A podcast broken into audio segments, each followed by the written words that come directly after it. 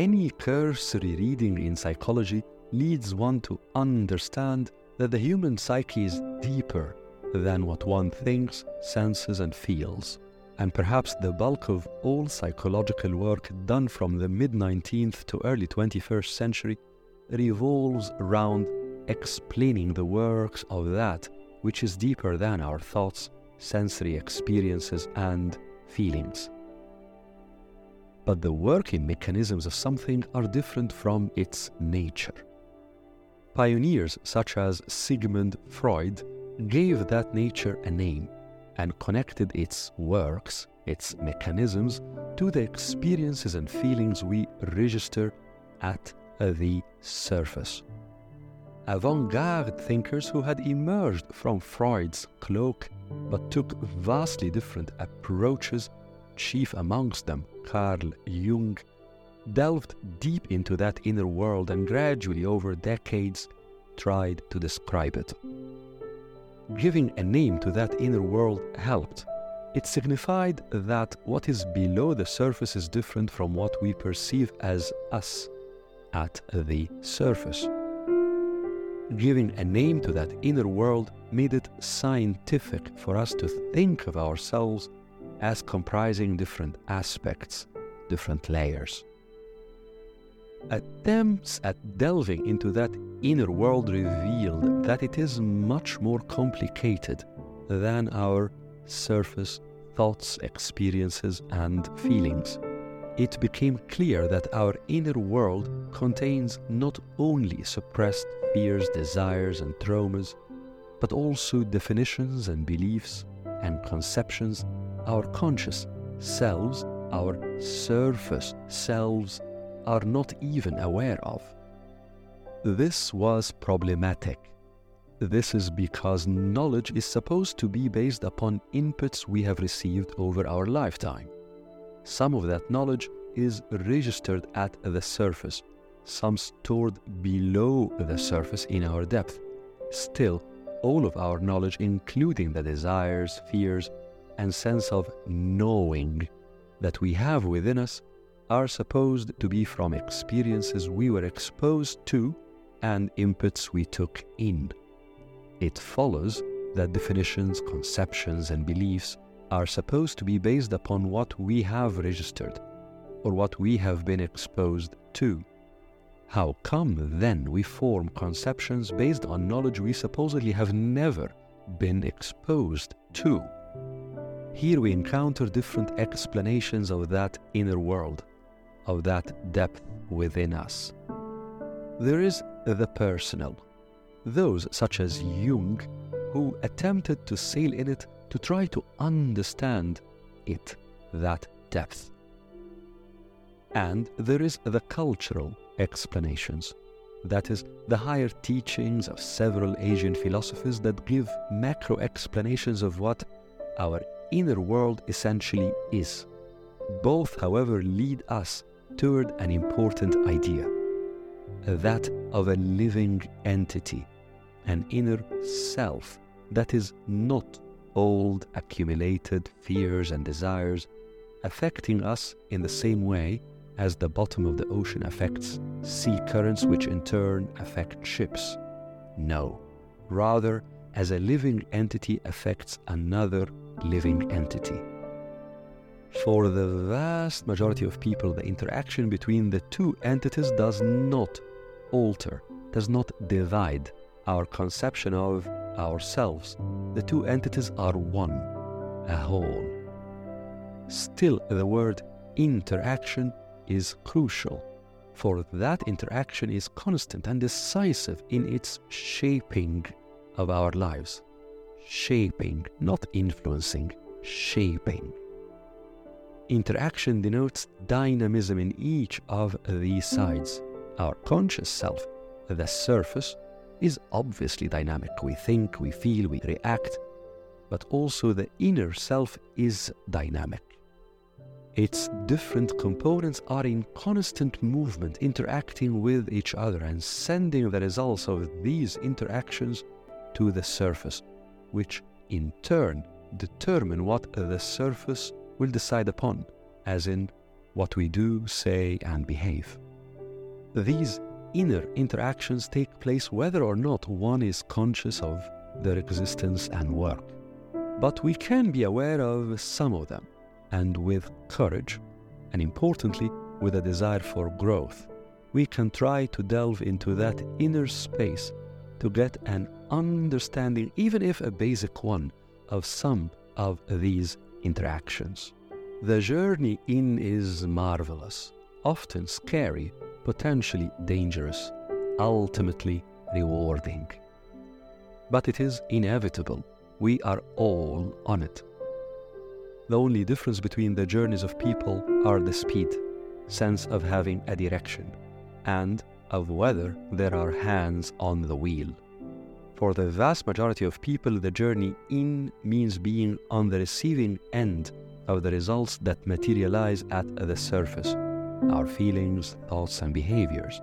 For a few, the journey in is an attempt at understanding, and for those who persevere, those who have self control, the journey in could mean reverse influencing, healing the inside, educing from it that which is real and beautiful and valuable, so as to make the thoughts, feelings, and behaviors at the surface more refined. For those few, they work on and control themselves so as to educe goodness from within, so as to effect goodness without. Controlling the within leads to shaping the without. Perhaps the fundamental question one has when he or she begins to delve into that inner world, that depth, is again its nature. If we have already known that its components are interacting with each other and that it is alive, then we want to know whether there is a whole here that encompasses the different components. A whole. We can attempt to think about its nature. Or are the components of that inner world of different nature, not related to each other? Know that there is a whole that encompasses all components.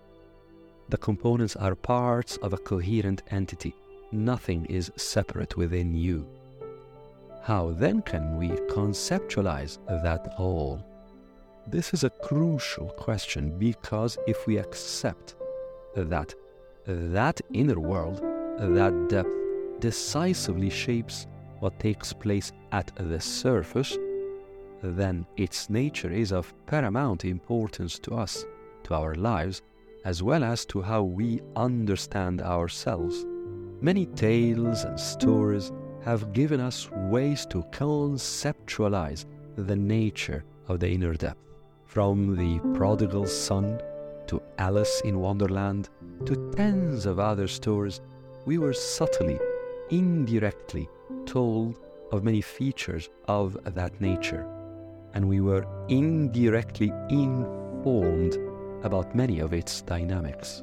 Many of these tales and stories talk of journeys. A hero or a young woman, a heroine, ventures out, away from his or her comfort zone, faces dangers, undergoes challenges, and as the great mythologist Joseph Campbell put it, meets guardians at thresholds, whom he or she must convince or conquer so as to pass the gates they guard. And in most of these tales and stories, there are caves to be explored, oceans or seas, and foreign lands with forests, deserts, jungles to be crossed, and strange peoples and cultures to be negotiated with. In his conceptualization, Jung dispensed with analogies.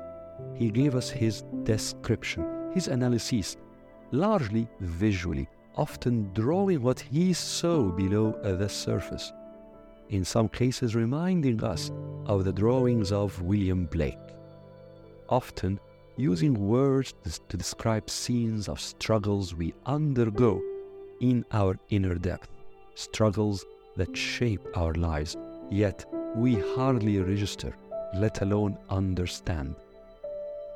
Robert Moore put what I find to be an apt conceptualization. For him, the inner world, the depth, is a dragon. As many myth tells us, dragons are massive. They are intelligent, as in they have access to a source of intelligence that many myth show to be vast. We may fail to understand how these colossal entities connect to that source of intelligence, but the dangerous failure would be to underestimate their intelligence, the functioning of that inner depth, and the reasoning behind that functioning. Indeed, the dangerous failure would be to ignore the dynamism there and its immense power which shapes our lives. This immense power is another reason that dragon is an apt conceptualization here. As many myth tells us, those who access the powers of dragons may use them for good, creating for themselves and for others great good or may use them otherwise, invariably bringing destruction to themselves and others.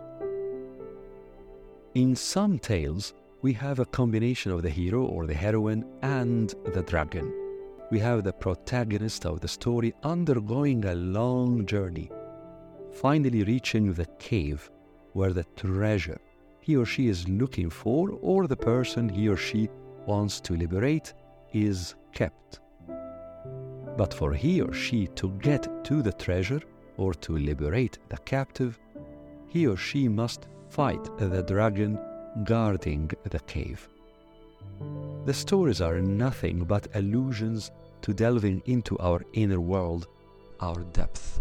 The stories are guidebooks to the journeys we embark on in the inner world, journeys full of awe, peril, and immense promise entering the cave, seeing the dragon, we see the power available for us there. We encounter the possibility and the temptation of our remaining ignorant and enslaved to our ignorance if we fail to tame the dragon. We also get a glimpse of the immense potential that we could achieve if we are to know how to tame the dragon how to ride it.